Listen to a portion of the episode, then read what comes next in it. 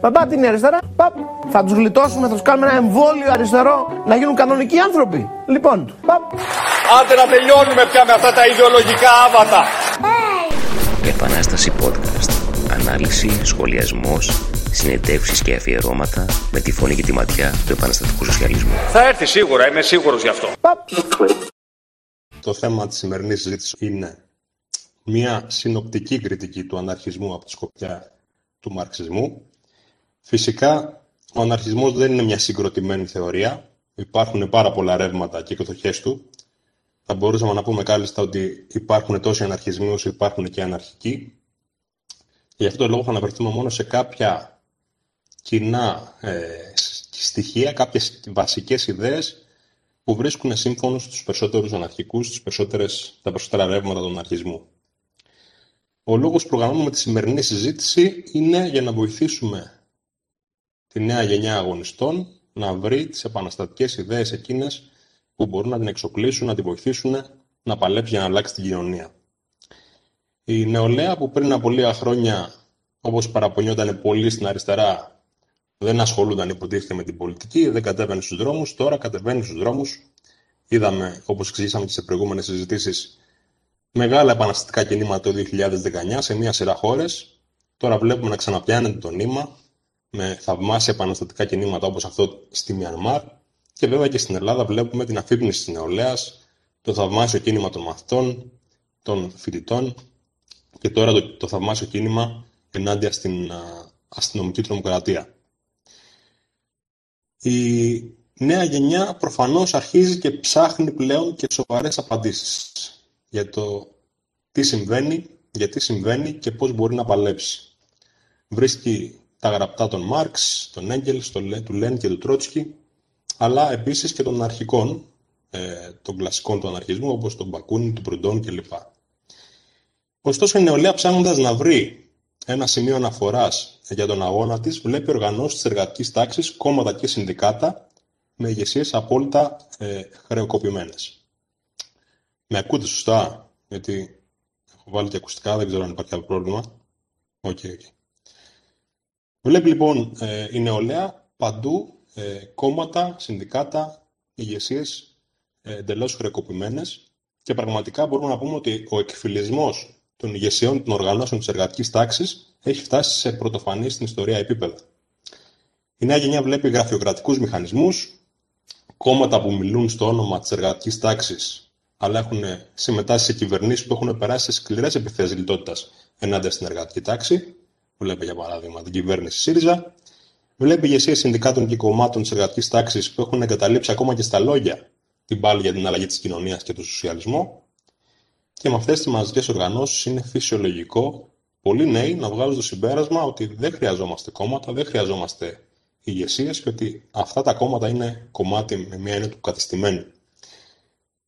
Και αυτός είναι ο βασικός λόγος που δεν βλέπουμε πουθενά στον κόσμο, ενώ βλέπουμε αυθόρμητα κινήματα, αυθόρμητες εξεγέρσεις, δεν βλέπουμε πουθενά στον κόσμο μαζική στροφή σε, σε μαζικές οργανώσεις, τα κόμματα και τα συνδικάτα, πέρα από μικρές εξαιρέσεις ε, της νεολαίας, δεν στρέφεται σε αυτές τις μαζικές οργανώσεις. Και αυτή η φαινομενικά απόλυτη στάση της νεολαίας και των εργαζόμενων μπορούμε να πούμε ότι κρύβει μια ενδυνάμει επαναστατική διάθεση απόρριψης ολόκληρου του κατεστημένου. Αυτή η διάθεση ψάχνει σήμερα απεγνωσμένα έκφραση. Και όταν ένας νέος αγωνιστής λέει σήμερα ότι είναι ενάντια στα κόμματα και τις ηγεσίες, εννοεί τις περισσότερες φορές ότι είναι ενάντια στις συγκεκριμένες ηγεσίες και στα συγκεκριμένα κόμματα, και αυτό είναι απόλυτα προοδευτικό. Οι ιδέες του μαρξισμού, παρά το γεγονός ότι γίνονται ξανά δημοφιλείς σιγά σιγά, παραμένουν σήμερα μειοψηφικές μέσα στο εργατικό κίνημα και την νεολαία, για ιστορικούς λόγους που δεν μπορούμε να αναφέρουμε σε αυτή τη συζήτηση. Και καθώς το κίνημα αναπτύσσεται, το κίνημα της νεολαίας και το εργατικό κίνημα, υπάρχει ένα ιδεολογικό κενό, το οποίο θα καλυφθεί αναπόφευκτα στα πρώτα στάδια του κινήματος από όλων των ειδών της παράξενης ιδέας. Και αναπόφευκτα στα πρώτα αυτά στάδια θα υπάρχει σύγχυση. Και οι αναρχικές ιδέες σίγουρα θα διεκδικήσουν το μερίδιό τους μέσα σε αυτή τη σύγχυση. Είναι απόλυτα φυσιολογικό ένα στρώμα της νεολαίας να έλκεται από αυτές τις αόριστες ιδέες του αναρχισμού, ιδέες που για αυτούς τους νέους σημαίνουν απαλλαγή από κάθε τι που έχει σχέση με το κατεστημένο. Για αυτούς τους νέους, το πέρασμα στην πραγματικότητα από τον αναρχισμό ή τουλάχιστον η συμπάθεια προς τον αναρχισμό είναι μόνο το πρώτο βήμα για να βρούνε τις πραγματικές ιδέες που θα τους βοηθήσουν να παλέψουν για να αλλάξουν την κοινωνία, τις ιδέες του επαναστατικού μαρξισμού. Οι βασικές θεωρίες του αναρχισμού εμφανιστήκαν κατά τη διάρκεια του δέκατου ενάτου αιώνα, τότε η αστική τάξη είχε ήδη πάρει την εξουσία στις ανεπτυγμένες καπιταλιστικές χώρες μέσα από μεγάλες αστικές επαναστάσεις και ήδη η σκληρή εκμετάλλευση είχε αρχίσει να οδηγεί σε εξεγέρσεις και επαναστατικά κινήματα. Οι αναρχικές ιδέες γνώρισαν ιδιαίτερη άνθηση μετά από μια περίοδο μεγάλων αγροτικών εξεγέρσεων σε χώρες όπως η Ρωσία και η Ισπανία, όπου η μισοφεουδαρχική κοινωνία ήταν σε βαθιά κρίση, αλλά δεν φαίνονταν στον ορίζοντα μια ορατή εναλλακτική λύση. Ο αγρότης και ο μικροϊδιοκτήτης στην αυγή του καπιταλισμού ήθελαν να απαλλαγούν τόσο από το αυταρχικό κράτος που τους φορολογούσε και τους καταπίεζε, όσο και από τον ανταγωνισμό με τη μεγάλη βιομηχανία που τους συνέτριβε οικονομικά. Το βασικό καθήκον της επανάστασης για αυτά τα στρώματα δεν ήταν βέβαια η κατάργηση της ατομικής ιδιοκτησίας, αλλά αντίθετα η καθιέρωσή της με την απαλωτρίωση των μεγάλων τσιφλικιών, το μοίρασμα της γης στους μικροκαλλιεργητές. Όσον αφορά τη στάση τους απέναντι στην αστική τάξη, οι Μάρξ και Έγκελς εξηγούσαν στο μανιφέστο ότι οι μεσαίες τάξεις πολεμούν την αστική τάξη για να διατηρήσουν την ύπαρξή τους σαν μεσαίες τάξεις και να σωθούν από τον αφανισμό. Ζητούν να στρέψουν προς τα πίσω τον τροχό της ιστορίας. Η ανάπτυξη των αρχικών ιδεών βασίστηκε ακριβώς στο μικρό αγρότη και τον μικροϊδιοκτήτη που συντρίβονταν από την ανάπτυξη του καπιταλισμού. Έτσι δεν ήταν τυχαίο που οι αρχικοί υποστηρικτές ε, του Μπακούνι και του Προυντόν συγκεντρώνονταν κύρια σε χώρες όπου το προλεταριάτο ήταν αδύναμο, όπως τη Ρωσία, την Ιταλία και την Ισπανία. Ενώ οι υποστηρικτές των ιδεών του Μάρξ και του Έγκελ συγκεντρώνονταν στον ανεπτυγμένο καπιταλιστικό κόσμο, όπου άρχιζε ήδη να ισχυροποιείται η εργατική τάξη, όπως για παράδειγμα στην Αγγλία και στη Γερμανία. Οι αναρχικοί ονειρεύονταν μια ελεύθερη μικρή κοινότητα χωρίς κράτος, με συνεταιριστικές μορφές καλλιέργειας της γης, όπου όλοι μαζί θα δούλευαν, όλοι μαζί θα κατανάλωναν αγαθά, όλοι μαζί στο τέλος της ημέρας θα συζητάγανε τα κοινά προβλήματα της κοινότητας. Και από τότε μέχρι σήμερα η ιδέα της κολεκτίβας, η ιδέα του φεντεραλισμού, παρέμεινε το μόνο συγκεκριμένο μοντέλο των αναρχικών για μια μελλοντική κοινωνία. Οι αναρχικοί στη Ρωσία έβλεπαν τις μικρές αγροτικές κοινότητες, τα λεγόμενα μυρ, όπως, τα, όπως λεγόταν, έβλεπαν σε αυτά τους πυρήνες για τη νέα κοινωνία, και αντίστοιχα οι αναρχικοί στην Ισπανία έβλεπαν τα σπέρματα της νέας κοινωνίας στις αγροτικές κοινότητες των Πουέμπλους.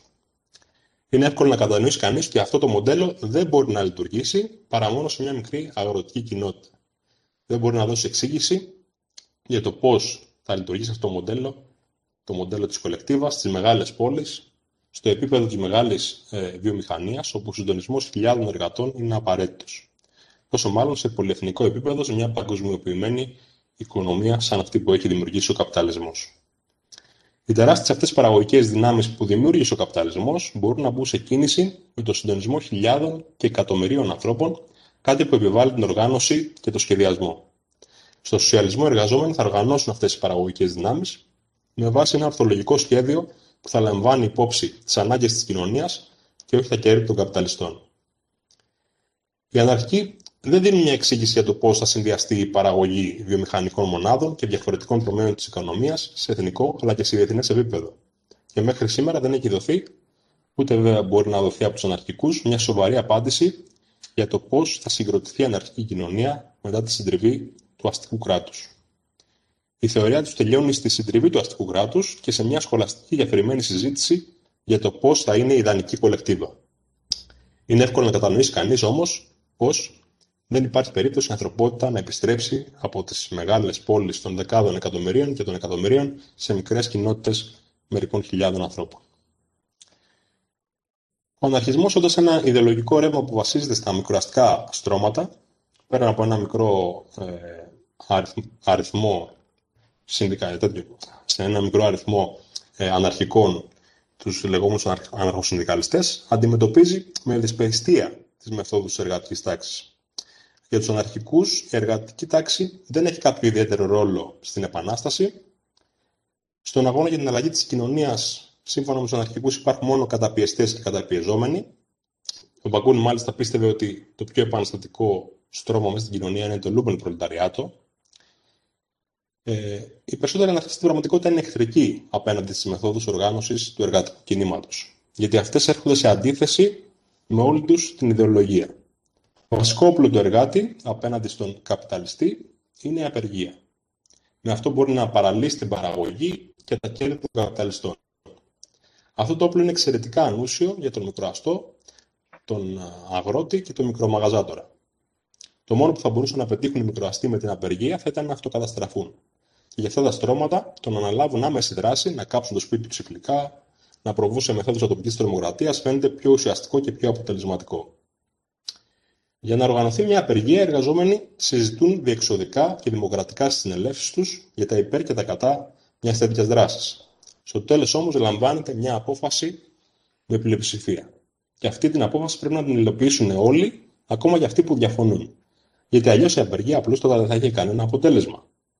Όσοι παραβούν τη συλλογική αυτή απόφαση είναι απεργοσπάστες, άτομα που θέλοντας ημί σαμποτάρουν τον αγώνα. Οι δημοκρατικές μέθοδοι του εργατικού κινήματος προκαλούν απέχθεια στους περισσότερους αναρχικούς, καθώς οι αυτές βλέπουν μόνο την εξουσιαστική επιβολή μιας μερίδας σε μια άλλη. Και με μία έννοια αυτό ισχύει, η πλειοψηφία επιβάλλει την άποψή της στην μειοψηφία, και αυτός είναι ο μόνος τρόπος να πάρθει μια απόφαση και να διεξαχθεί ο αγώνας. Στις διάφορες αναρχικές ομάδες, η κυρίαρχη μέθοδος λήψης αποφάσεων είναι η συνένεση και η ομοφωνία. Αυτό με απλά λόγια σημαίνει ότι σε μια συνέλευση εκατό ατόμων, όπου τα ενενήντα εννέα άτομα συμφωνούν με μια πορεία δράσης και ο ένας διαφωνεί, σε αυτή τη συνέλευση δεν θα καταλήξουν σε καμία απόφαση και δεν θα γίνει τίποτα.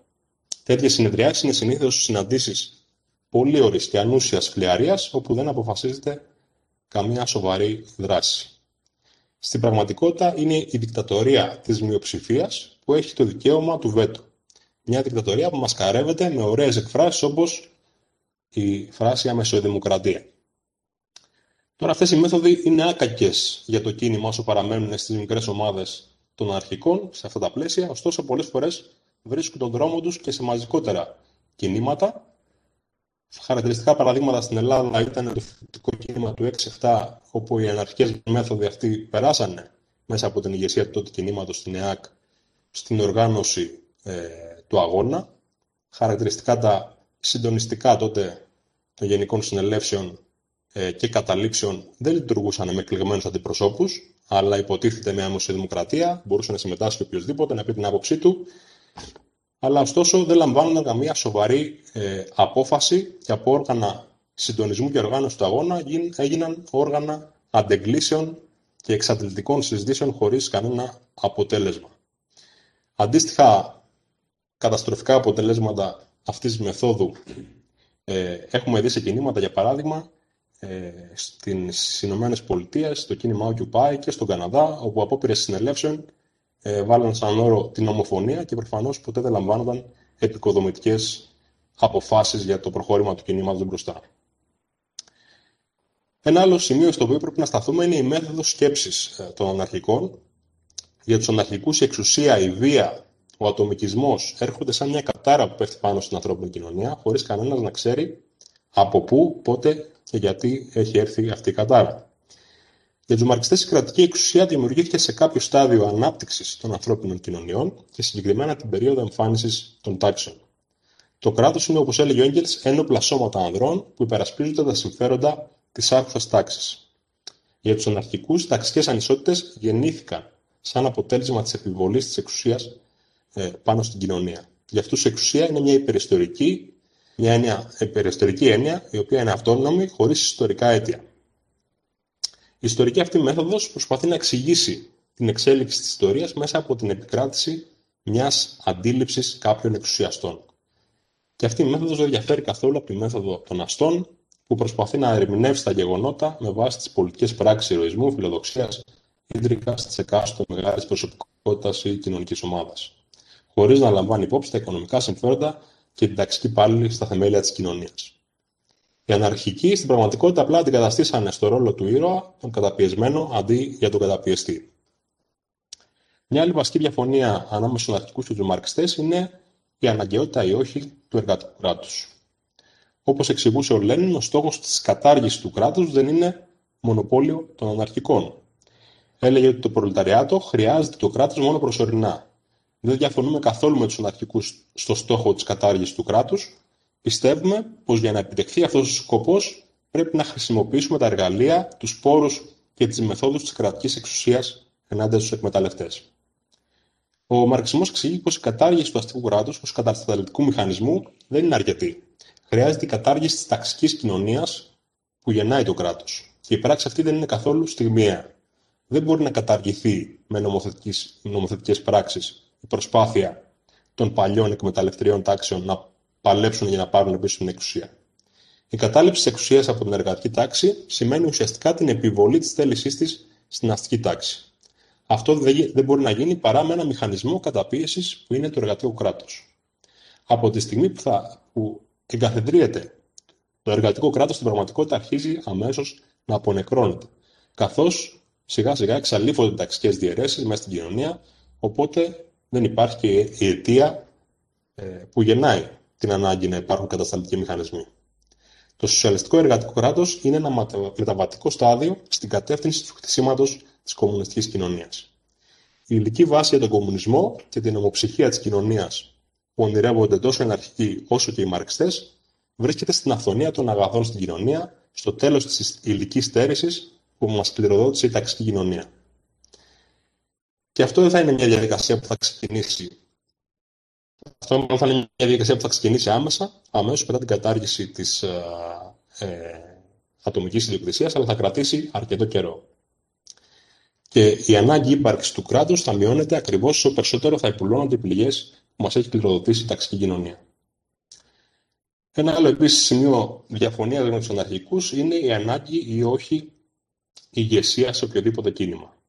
Οι αναρχοί θεωρούν ότι η ηγεσία εκ των προτέρων είναι επιζήμια και είναι μια εξουσιαστική δομή.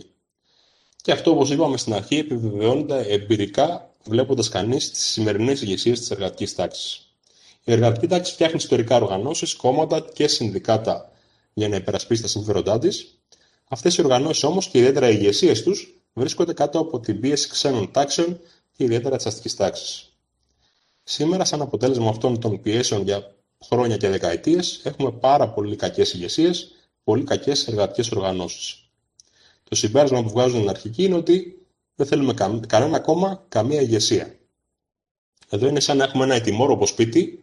Και αντί να βγάλουμε το συμπέρασμα ότι πρέπει αμέσως να ξεκινήσουμε επιδιορθώσεις ή να τον κρεμίσουμε για να χτίσουμε ένα καινούριο, να βγάλουμε το συμπέρασμα ότι πρέπει να μείνουμε για πάντα άστεγοι.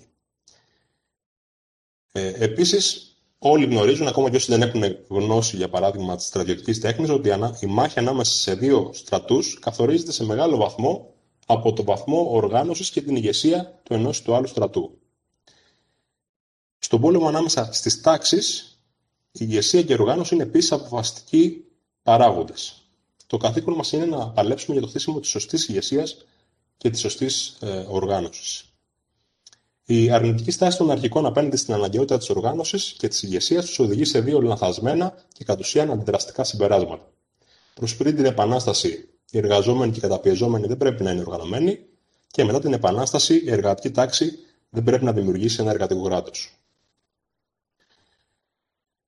Εδώ ε, θα χρειαστεί να κάνουμε μια πολύ σύντομη αναδρομή σε κάποια ιστορικά παραδείγματα που μας δείχνουν ε, το ότι οι ιδέες του αναρχισμού χρεοκόπησαν στην πράξη όπου προσπάθησαν να εφαρμοστούν, ενώ αντίθετα οι ιδέες του μαρξισμού επιβεβαιώθηκαν λαμπρά από μια σειρά ιστορικά παραδείγματα. Η πρώτη μεγάλη επιβεβαίωση των ιδεών του Μάρξ και Έγκελς ήρθε όταν η εργατική τάξη του Παρισιού πήρε την εξουσία το χίλια οκτακόσια εβδομήντα ένα. Η Κομμούνα του Παρισιού, με την ενεργή συμμετοχή των, μα... των μαζών, κατέρριψε στην πράξη τις θεωρίες του Μπλανκί, ο οποίος ισχυρίζονταν ότι η κατάληψη της εξουσίας μπορούσε να γίνει από μια μικρή και αποφασισμένη ένοπλη ομάδα. Η Κομμούνα ανέρεσε όλες τις βασικές ιδέες των αναρχικών. Παρά το γεγονός ότι αποτελούσε το πιο δημοκρατικό καθεστώς που είχε υπάρξει μέχρι τότε, δεν έπρεπε να είναι μια μορφή κράτους, μια μορφή εξουσίας. Ο στρατός καταργήθηκε, στη θέση του έμεινε ο ένοπλος λαός. Η δικαστική λειτουργία, όπως και οι δημόσιοι υπάλληλοι, έγιναν αιρετοί και άμεσα ανακλητοί από τον λαό και πληρώνονταν το μισθό ενός εργάτη. Από τα πιο σημαντικά διατάγματα της Κομμούνας ήταν η οργάνωση τόσο της βιομηχανίας όσο και της χειροτεχνίας του Παρισιού από τους εργάτες. Αυτό το, το, το μέτρο ερχόταν σε αντίθεση με τις ιδέες του Προυντόν, που μισούσε την οργάνωση, λέγοντας πως είναι από τη φύση της άγωνη και βλαβερή γιατί αποτελεί ένα είδος δεσμών για την ελευθερία του εργάτη. Τα μέλη της Κομμούνας, μολονότι σχεδόν αποκλειστικά μπλανκιστές και προυντονιστές, κινήθηκαν από ταξικό ένστικτο στη σωστή κατεύθυνση, αμφισβητώντας την πράξη τις αναρχικές θεωρίες των ηγετών τους. Η Κομμούνα τελικά, όπως ξέρουμε, συντρίφθηκε από την αστική τάξη, όμως τα μαθήματά της έμειναν ακέραια για τις επόμενες γενναίες. Η Κομμούνα έδειξε ότι το εργατικό κράτος δεν είναι ένα κράτος όπως το έχουμε γνωρίσει μέχρι τώρα, ένα κράτος δηλαδή για την υπεράσπιση των συμφερόντων μιας κυρίαρχης μειοψηφικής τάξης, αλλά ένα κράτος που υπερασπίζει τα συμφέροντα της πλειοψηφίας απέναντι στην παλιά μειοψηφική κυρίαρχη τάξη. Η ήττα της Κομμούνας ενίσχυσε την αντίδραση σε ολόκληρη την Ευρώπη και οδήγησε σε μια περίοδο μεγάλης υποχώρησης του εργατικού κινήματος. Ο Μάρξ εγκατέλειψε την άμεση προοπτική ξεσπάσματος επαναστατικών κινημάτων και υποστήριξε ότι πρέπει να γίνει μια προσαρμογή στην τακτική της πρώτης διεθνούς σε αυτές τις συνθήκες, όπου έπρεπε η πρώτη διεθνής να ακολουθήσει μια υπομονετική δουλειά στα συνδικάτα, στα κοινοβούλια, ώστε να προετοιμαστεί για τις, επα... για τις νέες επαναστάσεις στην επόμενη περίοδο. Αντίθετα, οι οπαδοί του Μπακούνι αρνούνταν να αναγνωρίσουν την προσωρινή ήττα και επέμεναν να προπαγανδίσουν την άμεση εξέγερση κόντρα στο ρεύμα. Σε μια περίοδο αντίδραση σαν αυτή που ακολούθησε την ήττα της Παρισινής Κομμούνας, οι κομμουνιστές μπορούσαν μόνο να κάνουν υπομονετική δουλειά μέσα στην εργατική τάξη. Οι αναρχικοί όμως ήθελαν άμεσα να προκαλέσουν την επανάσταση. Η μόνη τακτική που τους απέμενε ήταν αυτή της ατομικής τρομοκρατίας. Και οι αναρχικοί υιοθέτησαν τη λεγόμενη έμπρακτη προπαγάνδα. Με αυτό το σύνθημα ανοίγει ένας κύκλος αίματος που οδήγησε στην εξόντωση εκατοντάδες νεολαίους επαναστάτες. Ο ηρωισμός των νέων αναρχικών αντιμετωπίστηκε με δυσπιστία ή αδιαφορία από τις μάζες. Στη γενικευμένη δοκιμή αυτή, αυτή την περίοδο η ατομική τρομοκρατία απέδειξε ότι είναι εντελώς αδιέξοδη. Αντίθετα με αυτό που θέλουν να πιστεύουν ορισμένοι υπερασπιστές της έμπρακτης προπαγάνδας, η ατομική τρομοκρατία είναι ολότελα επιζήμια για το επαναστατικό κίνημα. Αντί να δυνατίζει το αστικό κράτος, το ενισχύει αποφασιστικά, καθώς δικαιολογεί στις πλατύτερες μάζες την ενίσχυση της καταστολής. Και από την άλλη πλευρά, η επίδραση που έχει στην εργατική τάξη είναι πάντα αρνητική. Η ατομική τρομοκρατία μπορεί είτε να φοβήσει την εργατική τάξη και να δυσπυρώσει στην εκάστοτε κυβέρνηση, είτε να κερδίσει τη συμπάθεια των εργατών. Σε αυτή την περίπτωση, η επίδραση είναι ακόμα χειρότερη, γιατί ο εργάτης θα περιμένει τη λύση των προβλημάτων του τον εκάστοτε διοικητή αναρχικό. Ο μαρξισμός προσπαθεί να καλλιεργήσει στην εργατική τάξη την ιδέα ότι μόνο με τις δικές της δυνάμεις μπορεί να ανατρέψει το σύστημα και να λύσει τα προβλήματά της. Όπως είχε πει ο Μάρξ, η γραφέτη της εργατικής τάξης είναι υπόθεση της ίδιας της εργατικής τάξης. Αξίζει να αναφερθούμε βέβαια σύντομα και στην, στα γεγονότα της Ισπανίας, αν και ο σύντροφος Παναγιώτης θα μιλήσει πιο αναλυτικά. Στην Ισπανική Επανάσταση, ο αναρχισμός δοκιμάστηκε σε μαζική κλίμακα, γιατί η αναρχική ήταν η πιο ισχυρή δύναμη μέσα στο εργατικό κίνημα.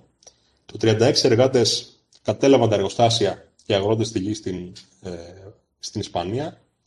Ε, στα χωριά και στα εργοστάσια δημιουργήθηκαν κολεκτίδες και συμβούλια και πολιτοφυλακές ενάντια στο πραξικόπημα του Φράγκο. Το αστικό κράτος είχε σχεδόν διαλυθεί. Ε, αυτό οδήγησε τον, τον πρόεδρο της καταλανικής κυβέρνησης Κομπάνης, ο οποίος είχε αναγνωρίσει την κατάσταση, να καλέσει τους αναρχικούς ηγέτες και να τους πει: από ό,τι φαίνεται, έχετε την εξουσία, σχηματίστε μια κυβέρνηση.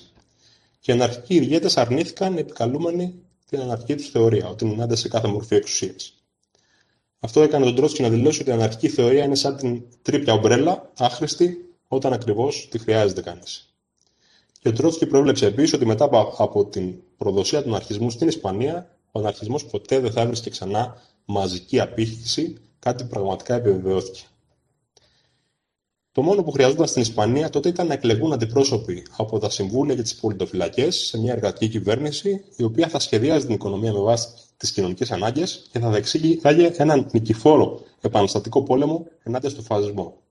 Τίποτα από αυτά δεν έγινε όμως, στο όνομα των αναρχικών ιδεών εναντίον στην εξουσία, και τελικά οι αναρχικοί ηγέτες, όντας σε πλήρες αδιέξοδο, κατέληξαν να μπουν στην αστική κυβέρνηση και να προετοιμάσουν μαζί με τους Ταλενικούς και τους Σοσιαλδημοκράτες την συντριβή της Επανάστασης και την νίκη του Φράγκο. Τελειώνοντας εδώ, σύντροφοι και συντρόφισσες, πρέπει να επανέλθουμε ξανά στο ζήτημα της επαναστατικής ηγεσίας και της αναγκαιότητας της επαναστατικής ηγεσίας, που είναι και μπορούμε να πούμε ένα theme για το σχολείο. Ε, μελετώντας την ιστορία, βλέπουμε τον καθοριστικό ρόλο της ηγεσίας. Το χτίσιμο μιας επαναστατικής ηγεσίας, ενός επαναστατικού κόμματος, είναι απόλυτη αναγκαιότητα. Ο Τρότσκι συμπίκρουν αυτήν την αναγκαιότητα στη φράση «Η κρίση της ανθρωπότητας έχει αναχθεί σε κρίση επαναστατικής ηγεσίας». Αυτό το γεγονός γίνεται απόλυτα ξεκάθαρο με τη μελέτη της Ρωσικής Επανάστασης. Χωρίς το Πολυσεπικικό κόμμα, η Επανάσταση θα συντρίβονταν.